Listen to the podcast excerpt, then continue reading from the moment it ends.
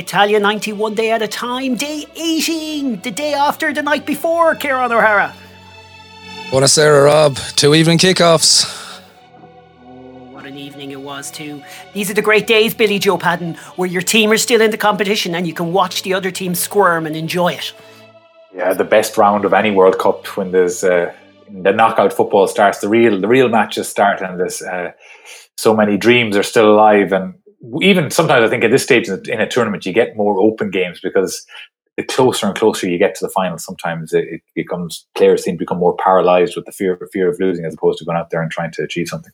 Today's game, Spain and Yugoslavia and England and Belgium rounded off the tournament. I went into today, as we know, expecting a Belgium victory. So this is a, a solemn day for myself as well. Uh, after them lighting up the tournament, they are to exit it at this stage. Oh, someone's told you now, Rob. Yeah. Yeah. Well, I've, i mean, the, the premise is we're, we're talking after watching the game. So I, I think I think at this stage I need to let the whole Belgium. I don't know. I just thought you were going to let a whole parallel World Cup pass you by. Seriously, I'm thinking of rewatching Scifo games uh, right right through now, like just some of the qualifiers for the next tournament. I just miss them already. Anyways, enough of that. Our guest today from Second Captains to watch a game with us and uh, just tell uh, to go back in time and think back to his memories from Italia '90. Kieran Murphy. Hey Rob, how are you? Hey Kieran, what's the crack? Billy Joe, how are you all? All good. All good. Memories of Italia 90. You've been, uh, I know you had George Hamilton on uh, on a great podcast this week. Uh, Kieran, you've been looking back as everyone is right now. So we probably got you at the right time, although you didn't expect to have to deep dive into one specific game, did you? well, I mean, if, if, if I was going to end up watching one game from Italia 90 in full, I, would have to say that I would have offered long odds on Yugoslavia, Spain in the round of 16, to be honest. But here we are, Rob. Here we are. These are the things I do for uh, I do for you, Rob. Can you uh, imagine you know, watching you, 51? You Sorry? Can you imagine watching 51 of them in the space of three weeks? I, I don't I don't even want to, to be honest, but here we are. No, it was, um, yeah, we, we spoke to George last week on our podcast about Ireland Romania, and that's obviously yesterday in the uh, parallel uh, universe that Kieran was mentioning there. Um, so yeah, like we we uh, we know what these days are like. You know, it kind of you, there's kind of a, a sense of oh yes, well we're still in it, so uh, you know, our, our views actually count quite a bit on this, you know. So I'm sure the Yugoslavians, the Spaniards, they're all worried about us, you know. They have to sit back and worry about us now. Uh, so it is kind of it is kind of odd, you know. I mean, it, like Italia ninety in the Irish uh, in Irish eyes, you know, it's like it's the tournament doesn't exist if we're not you know, playing a game in it, you know, for for the most part, you know. So that's kind of been what's so interesting about this podcast and what's interesting about sitting back and watching this game as well, is that, you know, you, you, you nearly you nearly take it as read that everyone was playing football like like we were playing it, you know. Um, and you know, in I'm so grateful that not everybody was. yeah, exactly. You know, it's like the like in in our eyes, you know, that like okay, so you know, Packie Bonner basically caused the backpass rule to be brought in. You know, we, we, we you know we center ourselves and our experience so massively in Italia ninety, but in effect, you know, like we were we were the team that know that everyone like, you know what, if I have to miss a game today, let's make sure it's the Ireland game.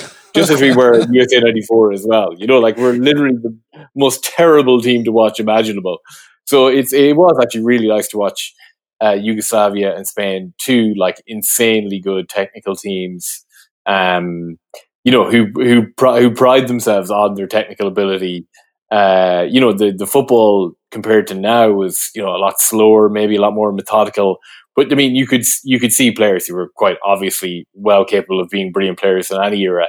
So, f- like for that reason alone, it was actually I actually really enjoyed the chance to to watch Italia ninety from outside the Ireland bubble. Yeah, at this point in time, uh, Billy Joe, the Irish team were heading down to Rome. Uh, there was a problem with their hotel. Uh, just a, a, a, cutting from the newspaper. I'll give it to you first. and We'll get back to Kieran on it. The Irish team had strongly considered moving out of their luxury hotel 30 kilometres outside Rome because of overcrowding. But administration members of the official party volunteered to go elsewhere. Those were good times in comparison to Saipan. Anyways, Billy Joe, a load of officials, including Dr. Tony O'Neill, volunteered to leave the hotel so the lads had more legroom. Oh, that's great. Uh, I, they probably travelled all the way over to Italy in first class while the lads were down the bank cramp, cramped up. But uh, we didn't get to hear that that side of it. So maybe it was they moved out to avoid a full scale revolt by the players, and and it's another it's more evidence of Jack's management skills and keeping that one quiet. But look, it, it must have been so exciting for the players and everyone involved at, at that at just in terms of you know what you're going into after getting over the Romania game. And I suppose just even on that now, the thinking back of it, thinking mm. back hmm. about the game, like the one thing that I keep uh, remembering is the tension. The tension of the penalty shootout, the sun splitting the stones. I remember my brother couldn't take it. He just had to. He just had to leave the room. He ended up walking up the road.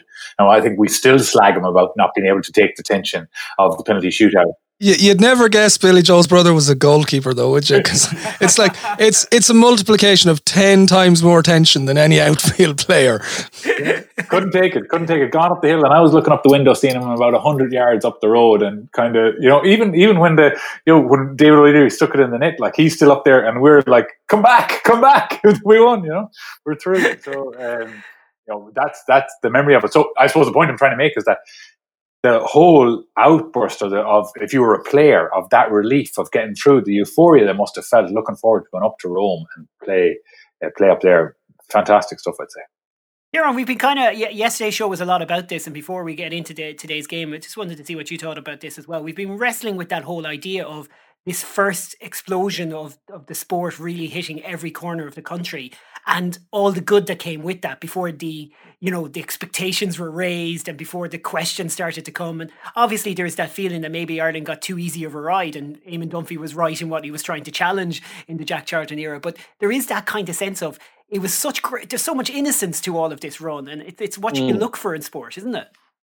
Oh yeah completely. I mean you know like the football is completely incidental. You know, when a country of four and a half million, five million people gets to the World Cup quarter final, it's like, you know, who's questioning the the method at that stage? You know what I mean? Like, and uh, the more you kind of separate yourself from it, the more you realize like it's a World Cup quarter final. You know, we may never get another one. You know, like at this stage, uh, like what would you say our chances of reaching another World Cup quarter final in the next twelve years are? You know, you know, like it's you know the like it's the last eight in the world. You know, amazing, like yeah. ten countries play rugby in the world, and we still haven't reached any further than a World Cup quarter final. Do you know what I mean in rugby? So, you know the, what you're talking about is the highest of heights so you know you can't really overstate Ireland Romania as a you know as a turning point in Irish sport. I mean, it's still you know the greatest the, the greatest day in our sport. I think, to be honest. I mean, what's you know what's even up there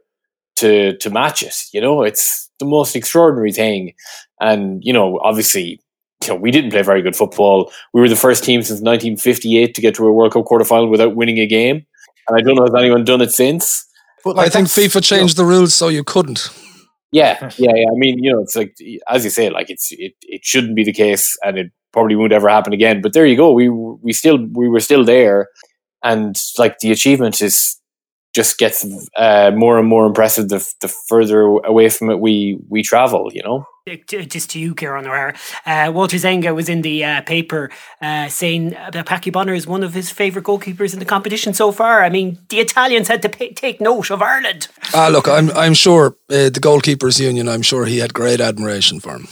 Yeah, he certainly did. Just saw one penalty save. All right, I think it's almost time to move on. First game.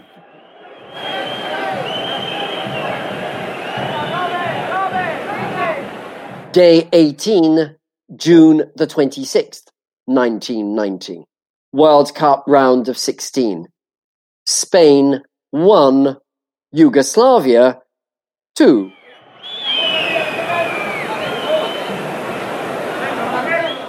Billy Joe Padden, Stojkovic, hero.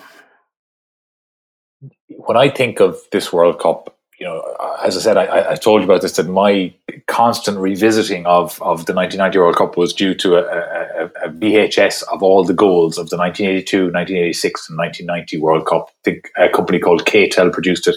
My uncle used to work for them, so we used to get videos like that. And when I think of the goals, I think of Matthäus against Yugoslavia, where he hurdles the defender and smashes it in from outside the box. But the second goal I think of instantly is Stojkovic's first just the way he feints as the ball is flicked on by Katanec. Uh, he sees it coming, it loops up in the air. He thinks about, you know, will I volley it first time? Will I hit it on the half volley first time? No, I'm much more clever than that. I'm going to, you know, make a fool of this guy, take it inside on a, on a dummy shot, and then just pass it into the corner of the net. Absolutely, you know, the, the second best goal in the tournament, in my opinion, just for the deception of it absolutely beautiful, brilliant, and it just announces him. If, if anyone needed any encouragement to to go and sit, go and have a look at him, that this fella is uh, uniquely talented and, and, an incredible footballer. And I think he got a move to, to Marseille on, on the back of it. Now, I, I, think that his career, like maybe some other players we've already mentioned in, in the in the podcast, you know, suffered through injuries, uh, which is not a surprise considering some of the tackles we've also seen in this tournament. But there's no doubt in his talent and his finesse. What a goal! I'd go one further. I think in a World Cup where we've talked about the lack of finishing prowess, we have con- constantly referenced just how good the playmakers were. And I think this is the most complete performance by a number 10 in this entire tournament. And I, like the goal is one thing, that's it's utterly sublime, but some of his passing in the game was terrific. Every time he decided to take a player on, he dropped his shoulder, he got past them. Uh, if he wanted to hold possession, no defender could touch him. It is the most complete performance in this tournament, in my opinion, and and the free then as well is just brilliant. And I actually remember that was my memory of the time. I remember after that game going out into the yard and practicing that free over and over. The dip that's on it. Zubizarreta has no chance. And actually, if you watch the Spanish wall, the player on the end of it, literally, his head watches as it goes around him. He turns with the flight of the ball to watch it go into the net. And the Spanish defenders just kind of walk off going, well, what can you do about that? And the contrast is, Butragueño, when Spain have been on top for large portions of this game, Butragueño's so off, so far off form, he can't give them that incision. But Stojkovic provides it twice, and it's ultimately what delivers Yugoslavia to the quarterfinals. Uh, Murph, did you did you uh, know much about this game before you started watching it, or? Uh... uh no, I had to remind myself who won it actually ah. before ah. the game. So I was I was there was a part of me that was tempted to watch it. Absolutely, uh, no. Actually, I'm, to be honest, by the time the the first ten minutes ago, I I I would have backed myself to remember how Yugoslavia eventually went out of the tournament because that was that game was played immediately before Ireland Italy, and I do remember watching that at my cousin's house in uh, in Ennistimon in County Clare. So I would have got there eventually, but um, yeah, I mean, the, like the, the one of the things that struck me about this was, you know, that in the intervening time, you know, you would have said, you know, like the that that Spain were always going to be the technical team, but really, you know, at at this point in in world football, Yugoslavia would have been, you know, generally regarded as the more as the superior technical team. Um, and so what you were dealing with in a lot of ways actually was two of the great underachieving nations in in world sports, you know. Um, and you know, from a interesting from kind of a, a, geopolitical point of view is that like both of these countries were underachieving for the same reason in the eyes of a lot of people, which is that they were basically fractured societies. Now, Yugoslavia wasn't even a country until 1919, I think, since until Versailles. So that idea of like, uh, and I know you've spoken a little bit about this uh, on previous podcasts, but like that idea that that it wasn't a country in any real sense. It was a country for less than 80 years um, in total. So, you know, Spain, for all of its uh, sort of different cultures, different languages, different regions, it's still a more homogenous state than Yugoslavia ever was. And it's just kind of interesting that, that as you watch as you watch both these teams, you can see, you know, you, you what you what you're looking for as the game starts is okay. These two these two teams should be fractured. You know, they should be um, less in the sum of their parts. But you know, didn't make the game any less any less enjoyable. I mean, I, the the link that I was watching was the Spanish commentary, and uh, you know, I obviously don't have any Spanish whatsoever, but I mean, it was amazing that as you're kind of the, the teams are lining up and the, there's like a three man commentary team, it's like, okay, so there's the commentator, then there's the recently retired guy, and then there's the gruff elder statesman. And I'm like, this is TV coverage around the world is literally exactly the same, you know. and then it turns out the, the gruff elder statesman was Alfredo Di Stefano. You know, it's like Jesus. Okay, I mean, if this guy wants to shit all over his uh, Spain's performance today, I suppose they're just going to have to, you know, sit there and take it. Um, I mean, you've talked about Stojkovic there, like, and he's just like he's just such a dream of a footballer, you know.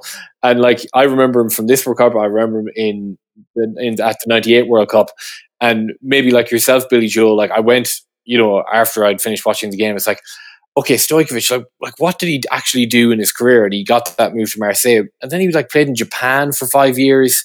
So, you know, he's a guy that like obviously has all this amazing talent, like this amazing ability, but he's a World Cup footballer, you know, in the way that like Miroslav Klose could like, you know, you know, like all of the football in the world that we've watched since 2000, like the Champions League, all the rest, like Miroslav Klose was a Champions League non-entity. And so Stojkovic was like just one of those guys that knew when to turn it on at the right time and got himself fit for World Cups and stuff like that. But I mean, it was weird. Like actually watching then the the, the full game, like I was absolutely loving Stojkovic. And then in the midst of the Spanish commentary, just as the teams were about to come back out, they're obviously talking about the, the Yugoslavian bench, and they mention Dejan Savicevic, and I was like, "Get, just get him on." Because I was I'm a lefty as well, you know, a left footer, and Dejan Savicevic was just like one of my all time favorites. I mean, if you're asking me about one of my like your favorite football game of your like very young days watching football, then it's like AC Milan four, Barcelona nil. What Champions League final was that? Like 1994, and Savicevic's lob from you know like the over Zubizarreta from like 25 yards out on the right wing with his left foot. I mean, the bicycle shorts, the whole thing. Like, I just Dejan Savicevic, just a name that is like unbelievably redolent for someone like me. For he won the free, actually, didn't he?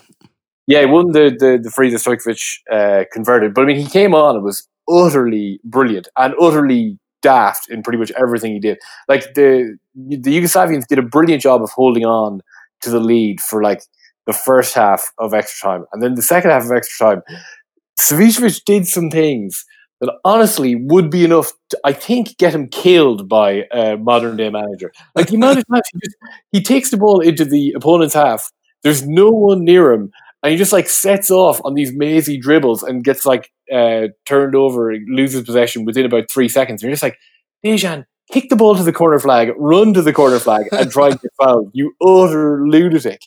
But it was, it was like uh, Savicevic, Stojkovic, these guys, like, ah, oh, like just next level, like absolutely brilliant.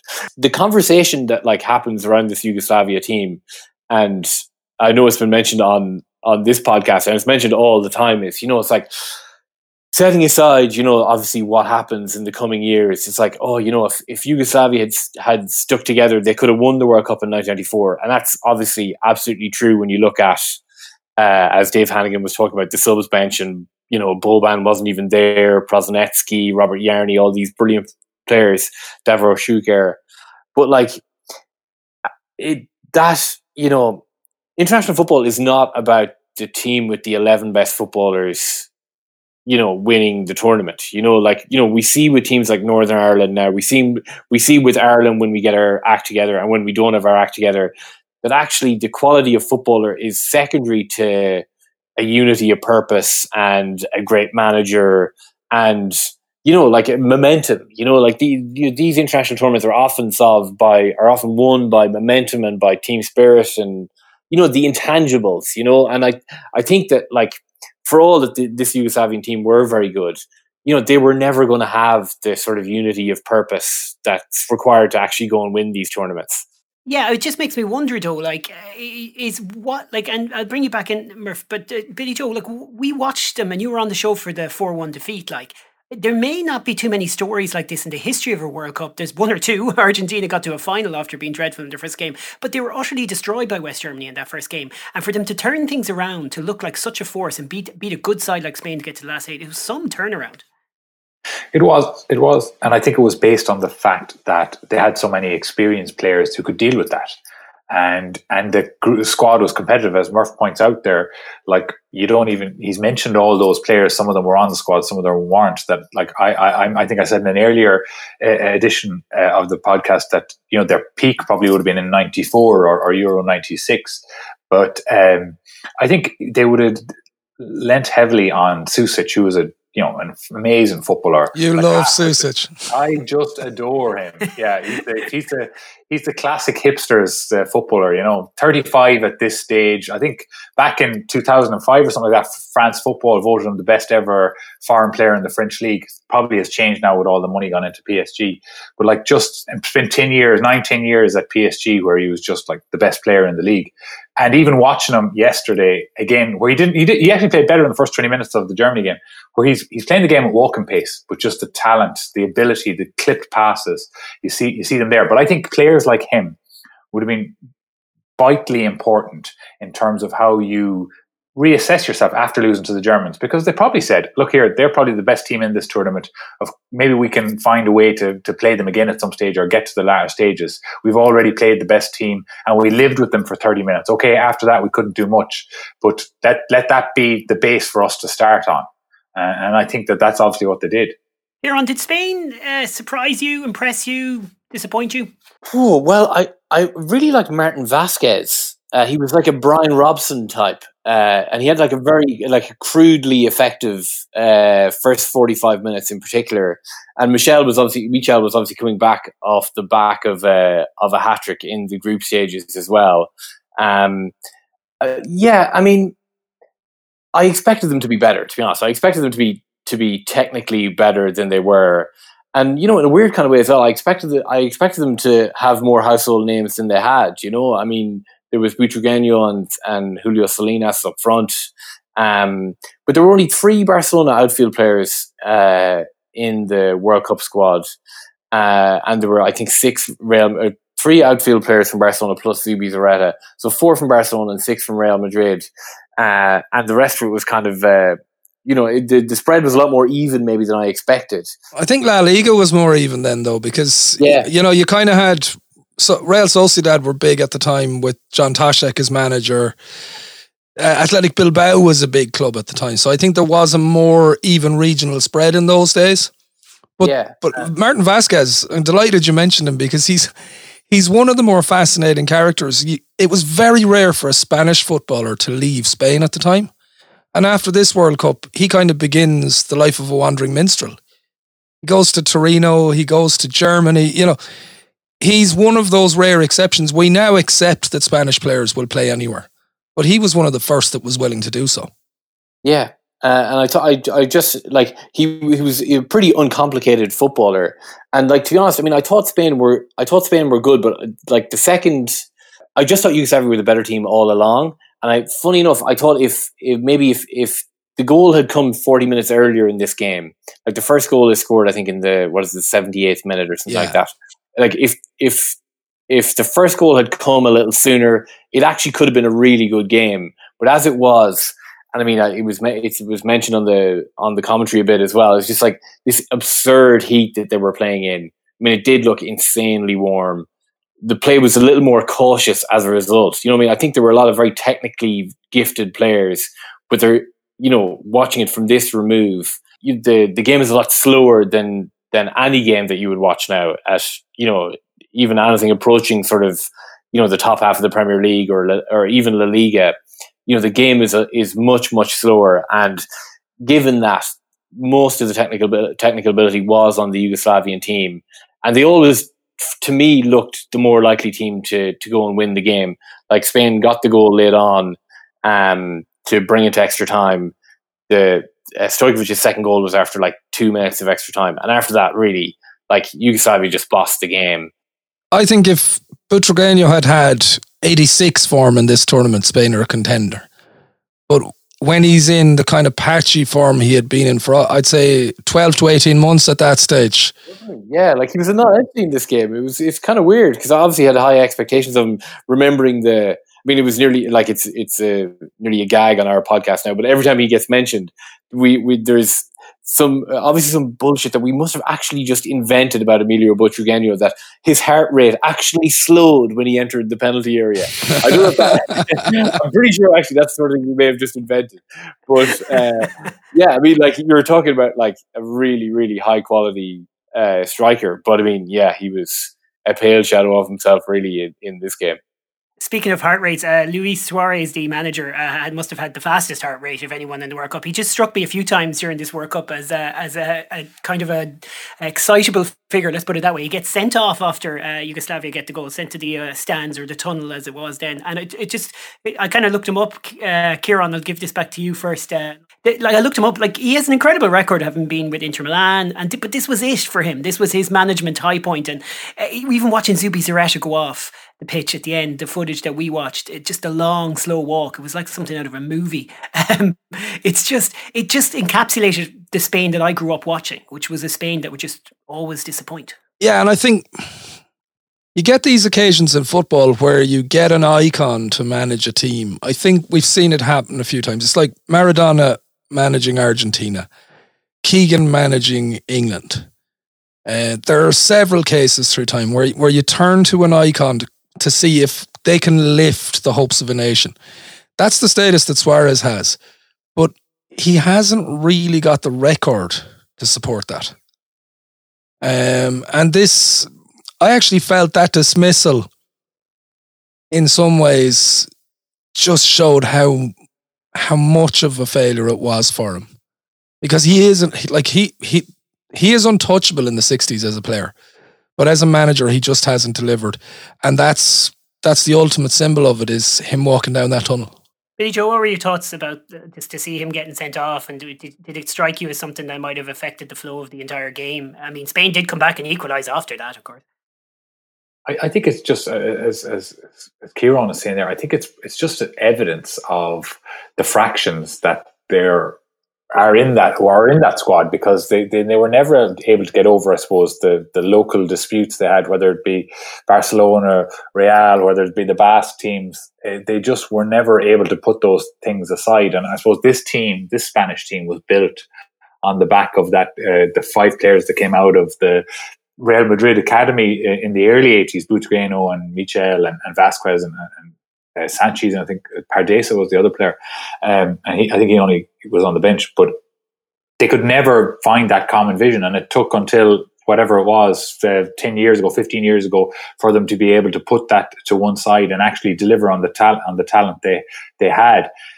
And I think just the, I, I, was watching them get sent off and sitting on the sideline, and I was kind of wasn't really paying attention. I just kind of wondering, well, look, you know, how do you, how does that happen in a situation where you actually need to so, show some leadership on the sideline, uh, and and then you actually just show petulance, and uh, from that point, that you kind, I kind of just automatically think, well, then there's not a really a combined vision of what they want to achieve something here, and and it was no surprise then to to see that they you know they weren't able to be a, a sort of unified group yeah, possibly. Uh, Murph, we've got to let you go, but uh, before we do, uh, your final thoughts on on this uh, journey into the uh, archives, random journey at that.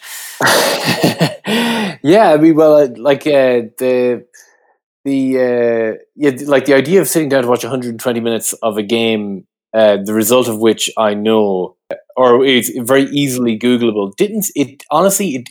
I, I have to say, Rob. Full disclosure, it didn't exactly fill my heart with a great deal of joy. I mean, I would do it for you. I would do anything for you. I've already said that. I'm on record, Rob, as saying that. But um, I'm not gonna. I'm not gonna lie. My heart did sink a little when I had to be reminded that this game went to extra time. I was like, this guy. the balls on this guy. but uh, uh, no, it it actually it, it's very instructive, you know, because I mean, it, I think it's always instructive. It's something that we've learned over the course of lockdown as well. That like reminding yourself uh, that the game always progresses, no matter what game it is. You know, I mean, if you watch a rugby game from 1990, maybe it's even more obvious than any other sport. But like all all sports progress, you know, and like the there is no land of lost content. You know, there is no golden era the game changes sometimes better, sometimes worse, but it's always like the the parameters, the the the, the way in which you view a sport, it, it changes every year. So it is good to go back and watch uh, and, wa- and watch a game from 30 years ago and and see the both the sort of the micro like the like the thrill of seeing uh, a young day and uh, and then also just the macro like the how the game has changed like just what an amazing rule change the back pass was uh, no, it was actually it was a lot of fun. You know, a, lot of fun, and I know you guys were having a lot of fun watching this. So no, it's been it's it was great, great crack. Rob, just before Murph signs off, just to make him feel really good about himself. Ireland, Ireland have gone farther in this World Cup than Brazil, the Netherlands, now Spain. Okay, we're having a good World Cup. Exactly, and you know we're the eighth best team in the world. At least, at worst, we're the eighth best team in the uh, in the world. That's, Who knows? Results don't lie. Who knows I'm where with it you all, I'm with you 110 percent on that one. Before you go, I think you'll enjoy this, Kieran, as we link to the next game. Uh, one more cutting from the newspaper. A specially chartered plane carrying 246 England football fans thrown out of Italy after violence exploded on the streets of, uh, uh, where was it, Bologna yesterday, arrived back in the UK last night. 246 English football hooligans on the one plane. 1990. God, you'd love to be the stewards on that one, wouldn't you? Yeah, I was thinking that like that's that's a hothouse of some of the very best and brightest that uh, that England has to offer there. But uh, no, I'm, I'm, I'm sure they slept. I'm sure they attempted to sleep it off on the flight home anyway. There's a snakes on the plane reference somewhere in there, but I'm not even going to go on it. All right, that's it. to the next game.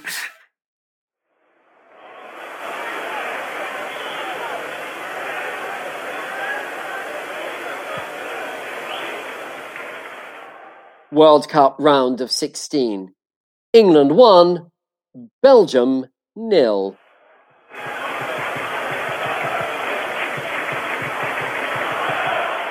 Just on that newspaper cutting uh, follow on, it did note they did note at the end of it, Kieran, that like it, it's brought more it brought into jeopardy the idea of uh, English clubs being allowed to return to European competition. It was such a tense time. This is we're getting into the England Belgium game. The atmosphere was incredible at this game, but the English supporters were still such a talking point in this World Cup, and I know they were in Euro '88 as well. And their uh, sports minister Colin Moynihan uh, uh, was at that tournament and at this tournament, and uh, God, he must have had the toughest job in in Europe European politics, trying to uh, you know uh, deal and liaise with with the police in foreign countries uh, when his supporters were causing so much trouble. Yeah, like he was a very high profile sports minister when you think about it, because it's generally an insignificant role in British cabinet, hmm. but because they'd been ostracized from European football, he was working very hard to end the hooliganism issue, to bring them back into European competition because they knew jobs relied upon this as well. You know what I mean? There are so many things that we come to understand now as just being part of football, sports tourism, sports marketing, sponsorship, all of these things. And they've grown exponentially. But at the time, they still existed in 1990. And it was important to Britain. Don't forget that they wanted to host Euro 96. They wanted to be able to bid for World Cup tournaments. And to do that, you have to uh, outwardly project a better image of yourself. Now, there was some crowd trouble in the stand that night as well. Now, but let's look at it in the overall scheme of things. Generally, English fans behaved in the vast majority very well. We're talking about minute numbers causing trouble. And minute numbers of Dutch fans cause trouble, and minute numbers. So ultimately, I think they're able to compare those figures with other countries and say, actually, there isn't a significant issue here. Yeah, they are, and and it was uh, it was also kind of as as years went on, you get by the time you get past Euro two thousand, they really started to learn how to properly police these situations with less aggression from the police as well, which did help. Yeah, uh, like there's a lot of provocation. We hear about it repeatedly in terms of how these English fans are treated at, by the Carabinieri and by the authorities in Italy. So I wouldn't immediately look at press clippings from the time and say that that's necessarily reflective because the press at the time were looking for bad stories in football.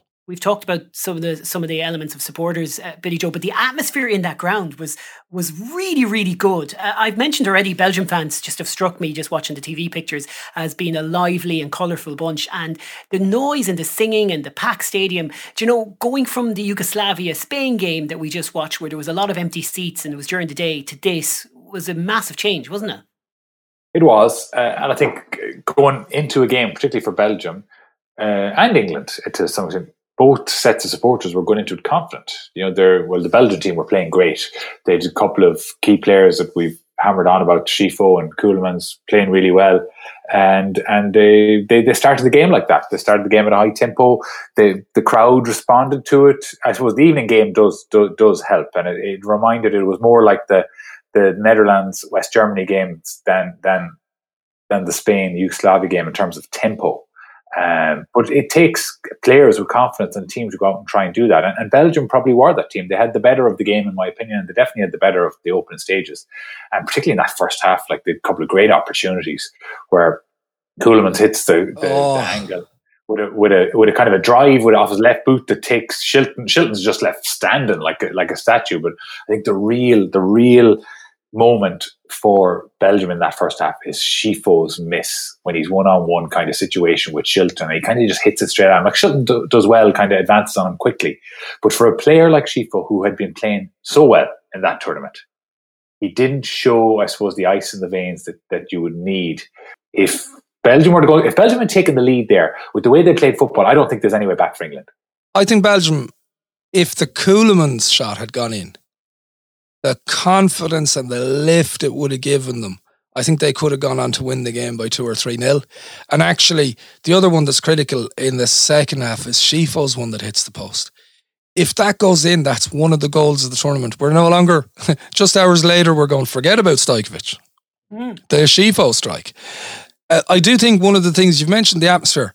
I'm so glad this was in one of the smaller stadia um, I think if this had been in the Stadio delle Alpi or Stadio Olimpico or the San Siro where it's 70,000 plus, you don't get this atmosphere, but it's the perfect size to create an absolutely raucous atmosphere. And it's one of those occasions where you can see the players really enjoying it. Like even post match, Bobby Robson is dancing, Terry Butcher and Chris Waddle are dancing. You know, there's a party atmosphere in the stadium. Billy Joe, were England good in this? And how good uh, were they? Um, well, if I can just say on, on this on this the stadium on stadium, I, I was just do, watching the game back last night and just checking my phone, checking for articles here and there. And there was a, there was a I think a piece I can't remember was it in the BBC or the Guardian or something like that where it was like maybe it was like a "Where Are You Now" piece or or, or I think no, it was more of a case of spe- speaking to the players that were there and their thoughts, quotations from them. And, and Shilton said that about the the stadium. He felt there was so much character you know, with the, the I suppose the the stone or the brick finish on the tower. And he says it's it, he he was forty. He played in a lot of stadiums at that stage, and he says he vividly remembers it, and it was uh, just for the I suppose the feeling he got from playing from playing in that stadium. So I think that was worth noting. I think England played okay. They, Belgium were the better team. I think they played okay. Uh, they should have had a, they should have had a goal they should have had a goal, and, I, I, I, I want to speak on that. But I think the one thing, and even reading that same piece about Shilton that comes to mind, is that Chris Waddle, the change in formation, you know, going to three at the back with Mark Wright as kind of a sweeper in the middle, it allowed John Barnes to play off Lineker, so he wasn't just stuck out on the wing in a 4-4-2 with lots of defensive responsibility. And Waddle, in the same way, had that had more freedom to go forward because he'd, you know, Paul Parker was there playing the right wing back in that stage, and of course you had Gaza inside you. So you're talking about putting three very creative players in close proximity to each other and asking them to, I suppose, combine. And that Waddle said that never happened for England before. Before they were just lamped into a four-four-two and just told to work up the line. And I think you probably saw you you you were maybe beginning to see that they could have developed into a more football team because Gaza had obvious talent. John Barnes was a fantastic footballer, and, and Waddle had a lot of ability playing for, for Marseille. Uh, on the Barnes thing, I, you know, I'm a Liverpool fan, uh, and I love John Barnes. Love him just for what he's done for Liverpool. Love, love early John Barnes, where he's this dynamic athlete that can beat players, great close control, like controls the ball, and it's nearly under his feet, and you're wondering how he's not tripping over it. Uh, you see some great goals, particularly from like 87, 88 here when he was playing with with Houghton and, and Aldridge and all these players in a, in a great Liverpool team. And I love the John Barnes when he couldn't run, where he just had to stand in the middle of the field for Liverpool and pass the ball and, and, and use that the, the vision that he had. But I think you saw glimpses in the game against Belgium where that close control, he was able to, you know, drag backs and, and get out of, out of people's way. At times he ran down blind alleys, but had the strength and the skill to be able to hold on to the ball and recycle it again. But to me, it's a kind of a travesty, and it's something that has been really annoying me throughout watching these games. Has been the offside rule, where players that are obviously level are being flagged for being offside, and the Lineker puts the ball in. Barnes he might even there's an argument to say that even on the rule at the time he should have been declared offside because he could have been behind the last defender. But at the very worst he's level and i, I think he's behind it would definitely be allowed today there's no question. Oh, uh, there's no question about today but even at the time i felt it, it could have been allowed because he might have just been behind. But today it's a goal and the rule was changed in 1990 after that and it's one of the the, the legacies of that World Cup, and, and we've spoken about that and, and, how important that has been for the growth and the enjoyment of football as an entertaining game. And it's a great finish from him. He sides footed with left foot with confidence. His pass proved home before he even realises it. And again, I think if England get that early goal, you, the game opens up again. Not to say that England will definitely win, but I think then you probably see a bit more urgency in what Belgium have to do, and the game might have even been even better following that moment if that were to happen. I think a critical factor in this game is actually Brian Robson's had to go home. Um, and I read an interview with Robson today, Bobby Robson, sorry, around the time, where he said that that was the equivalent of them losing their Maradona or their Matthäus. That that's how valuable he is to the England team. So he seems to be framing it in the sense of a real hit to them. And then post match, his post match interview, he's absolutely ebullient about how they've done it for Brian. And it's the man that's coming to replace him, the young boy. He doesn't even have the name. It's kind of the, one of the things we associate with Bobby Robson. The young boy who's come in to replace him has done brilliantly. But I actually think if, if we look at the young boy that he's talking about, he didn't start him. He started Steve McMahon. And I, I, I think the final piece in this jigsaw for England is Platt coming into the team. Because then you've got four attacking threats in midfield. You've got Waddle, you've got Barnes, you've got Gascoigne, who uh, absolute again in this game is super. Some of his passing is utterly unreal, and the one for the goal, he gets that in between two Belgian defenders to Platt. And Platt does a full 360. He's facing outwards. He's looking at the trajectory of the pass. He's going, that's coming to me. And he times his turn in such a way that he can hit it perfectly on the volley. Now, we talk about what makes a goal great. Impact makes a great uh, goal great. Timing makes a goal great. He's he's got two of the trifecta of great goals there. The impact and the timing of this are so crucial in what it is. I think as well when you talk about you know some people have said that all you know brilliant sports people whether they be soccer players basketball players any any any of those that require technical skill are geniuses and when I look at the ball in from Gascoigne, you know, Paul Gascoigne mightn't be able to articulate what he was thinking throughout that long run up because he took this huge long run up and you know i'm sure people thought he's going to have a shot here from 40 yards and see what you know try and arroy the over stop and i'd love to know and he might be able to describe himself you know when he started that run up 20 meters back from the ball had he a clear idea about what he was going to do? I don't think he had I think Gaza is just such an instinctive footballer that he was running up and he was just seeing the movement in front of him or the, the lack of it. And then at the at the end he decides, well, that's an area where I'm going to drop it in, as you described, Kieran. And that's probably the only way we can score a goal from this free kick. Yeah, it's pure intuition. If that goes yeah. a foot to the right or a foot to the left, that's intercepted by a Belgian defender. That's how closely the two defenders close the two defenders were to Platt at the time. It's an utterly outrageous piece of skill. Yeah, and that's why I think that's why I think the Gascoigne just reacts. It's an instinct for him to actually put it in that area. It's not something that he has. It's pre, it's not premeditated. It's a reaction to what he sees in front of him as he's making that run up, and that's just to me is just that's that's the, the un, unexplainable genius of some of these superstar players or, or that technical ability. They they don't even know themselves why they do that, but they, it's just the right thing to do, and they find the, the right solution. But it's it's wonderful technique from Platt because in that situation he doesn't hit it hard. He just times it. It's all timing.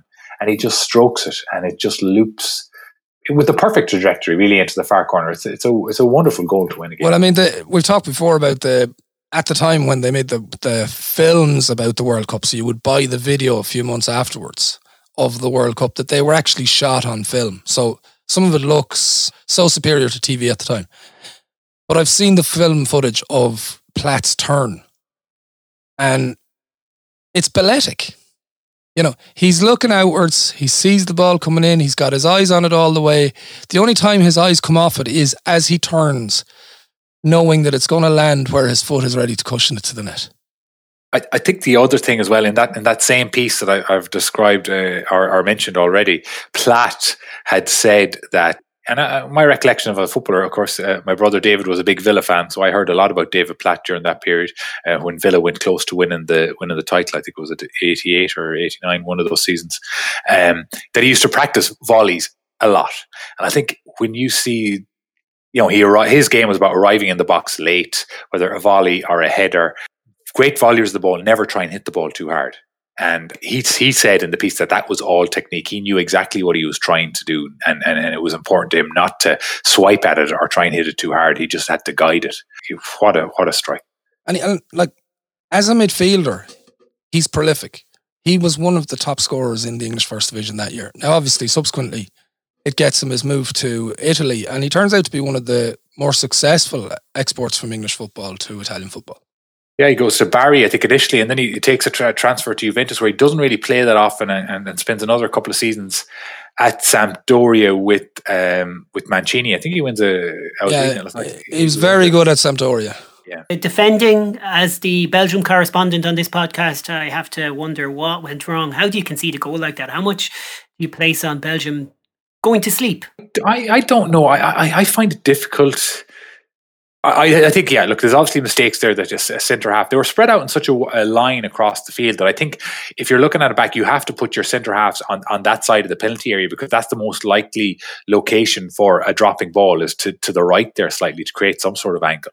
So I think the mistake there is that any of those defenders let that ball get over their head. You know, you need to be getting ahead on that, even if it's if you're heading it out for a corner if there's nothing more you can do. So that's the mistake is just being too high up the field or too high up in their own penalty box. But for me to go go back for you to go back and analyze it defensively, you'd have to just figure out where are their best headers of the ball because they should be positioned in, in that area of the penalty box, in my opinion. I, I don't think you can criticize the defense on the defending of that free because the ball in is so good. I think if you're going to criticize them, I think where Gerets takes down Gascoigne is is a point of criticism. But it's not a dangerous area of the pitch. In, uh, it in is when you've got a free taker like him around. Rob. Yeah, but what do they? They always say you need an angle for free, don't they? Though that's what I thought. A free straight on, oh, you have no angle to work with there. And yet, he's he, like, I mean, it's wonderful. It's like a quarterback in, in American football dropping a pass in over the shoulder of the, the cornerback. But like at the same time, it's like that's a dropping ball directly coming into the box. Surely someone can put a head on it. Mick McCarthy uh, would have. Yeah, look here. I, I, think the defenders could have been deep, deep. But it, that is one of the great skills Gaza had. Gaza mightn't have whipped the ball in like David Beckham would with with with great pace and whip, but his his touch, you know, his his uh, I suppose just his touch. A quarterback would call it that the, the touch to be able to drop the ball into an area, you know, that sort of finesse throw as opposed to a, a, power throw. And Gaza had that, that ability to drop a ball into a particular area. Uh, and, that's exactly as Kieran described. He puts it exactly where he wants it to, to drop. And, and just on Gaza, Rob, we can't let it go without notice. He picked up a yellow card in this game, which is going to become significant at a later stage. Um, and it, it was for taking down our boy wonder, Enzo Scifo. What's the verdict on Belgium here, lads? Uh, I think we're seeing a contender going out here, Rob. That would be my opinion. I think even in the context of this game, they had players that on a different day would have undone England. I think they would actually have been a better opponent for Cameroon in the next round. And then when you're when you're into the last four, there's just no telling what they could have achieved, particularly with the playmaker of Scifo's ability. I, I agree. I agree. I think they would have played a better game against Cameroon, like England. Well, we're, we're going to talk about that at a later stage, but they, they were they moved the ball better. They're much more comfortable in their ball movement, and I think that would have made it much more much more difficult for Cameroon in terms of the physical style they had. Um, and then who knows against Germany? Because I suppose we'll talk about this at also, but you know, German the German performance changes as the tournament goes on. You kind of look at Belgium's record then, and, and it was the end of an era. There's no question through Euro 92 uh, and onwards. They, they just didn't. I know they got to the World Cup in 94, but ah, it seems like the end of an era. Yeah, but I mean, Guy Thys has done an amazing job with them over. What, what did he, he'd been with them since the late 70s? Yeah, they got to that final in Euro uh, 80, and I see Ceulemans was even playing in that, wasn't he?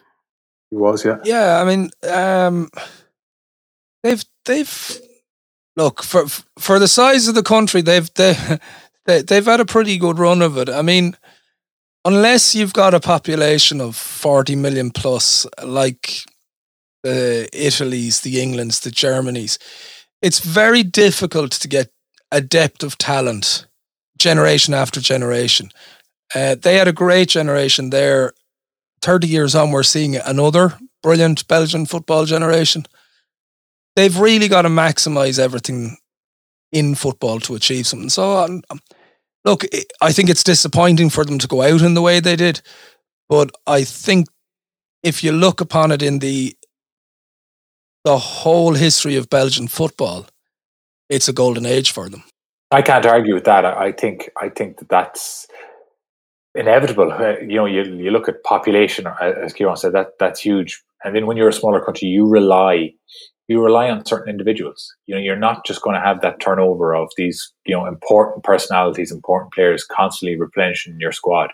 And they relied on Ceulemans, they relied on Gerets, they were you know throughout the 80s, and they were older in 90. You know, Scifo was a bit younger, but like a couple of years into the 90s, and Scifo wasn't the sort of consistent performer that Ceulemans was. Scifo was, uh, you know, he was a player that was up and down. He was definitely on an, an, up curve in his form in the 1990 World Cup, but there was other times when he wasn't as, as, as effective as he was throughout that tournament.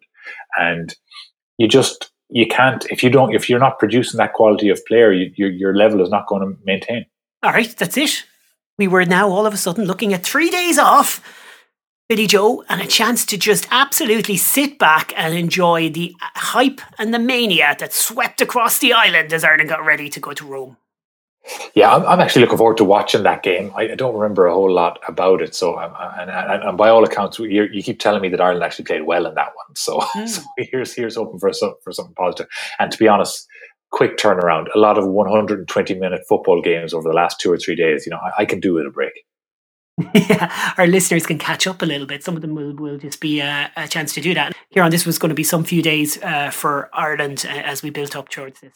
Sorry, Rob. The, the excitement of the fact that Ireland are in the last eight was the only thing that peeled me off the floor and the astonishment that we have three days off. Three days off. What is it? This is day 18, so we've done 18 out of 19 days podcast. In the future, I don't think people will realize as they listen to this months, years in the future, we actually recorded all these as it happened. I, I don't know if, pe- if people will appreciate that, Billy Joe. I hope they do, because otherwise, will it even be worth it? Oh, it'll be worth it, all right. But uh, let's put it this way: um, it, we've been under pressure this week, that's for sure. Well, this will get you in the mood. One of the songs of the summer as the World Cup final was just three days away, was blaring out on every radio station. Danny Carey's back with us to talk about it.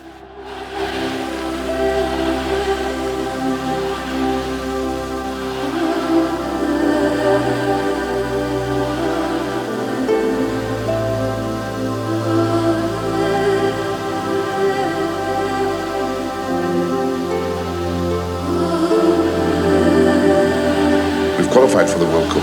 Go and compete.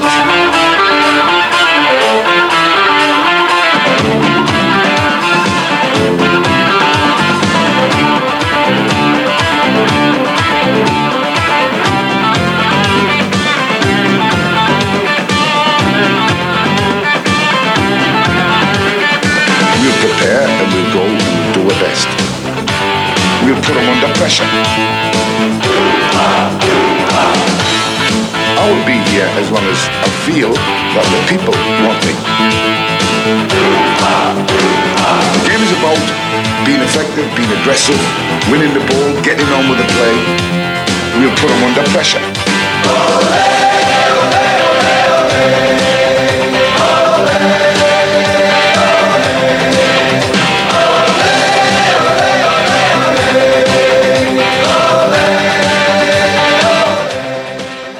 I would uh, be very confident in uh, saying, without any sort of doubt, that every single Irish person listening to this podcast remembers that song.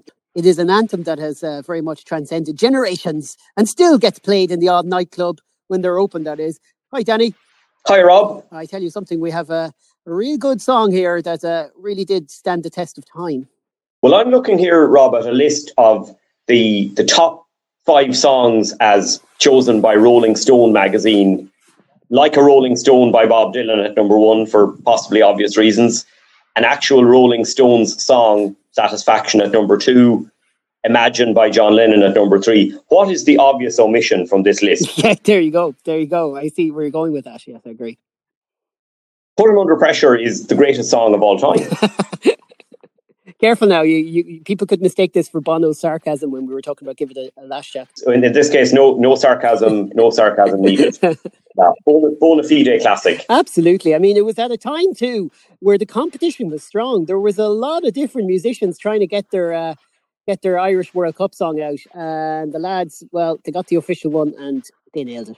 Yeah, and this this is one of the interesting things because um, the, the, I suppose the, the, the tune that a lot of Irish people will recognise is the the Horslips, Dearg Doom, that riff that comes in early on. And Barry Devlin of Horslip said they didn't know it was happening. He said suddenly there was a World Cup song and we were on it. Wow.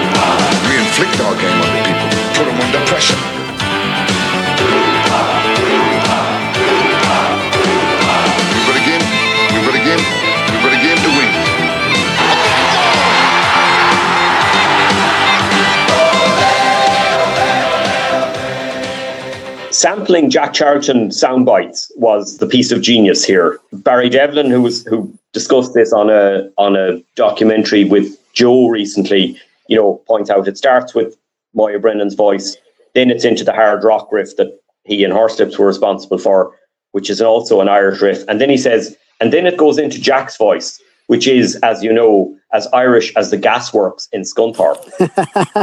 the fact that these were real Jack Charlton lines, you know, that they weren't kind of cooked up, is part of what makes it so so brilliant, really. And rather amusingly, I, I didn't know this until I was researching the, the Scottish World Cup song, but of course, the the chorus about "We're all part of Jackie's army" is a direct rip-off of the Scotland 1978 song uh, and Ally MacLeod, like a direct rip-off. But um, you know, th- this has not stopped a you know a, a sometimes semi-serious campaign to make put "Put 'Em Under Pressure" the Irish national anthem, which I would wholeheartedly endorse. Yeah, why not? One other thing I should mention: this song was, of course, produced by uh, by Larry Mullen of U2. It had been rumored that they were having difficulty with the football team getting the lyrics nailed down, and the story goes that Larry Mullen brought in a group of fans who were gathered outside of Windmill Lane Studios to help flesh out the chorus. And there's actually a mention on the sleeve of the Windmill Car Park Choir, which I'm pretty sure was not a real choir. It was probably people hanging around in the hope of seeing members of the Irish football team.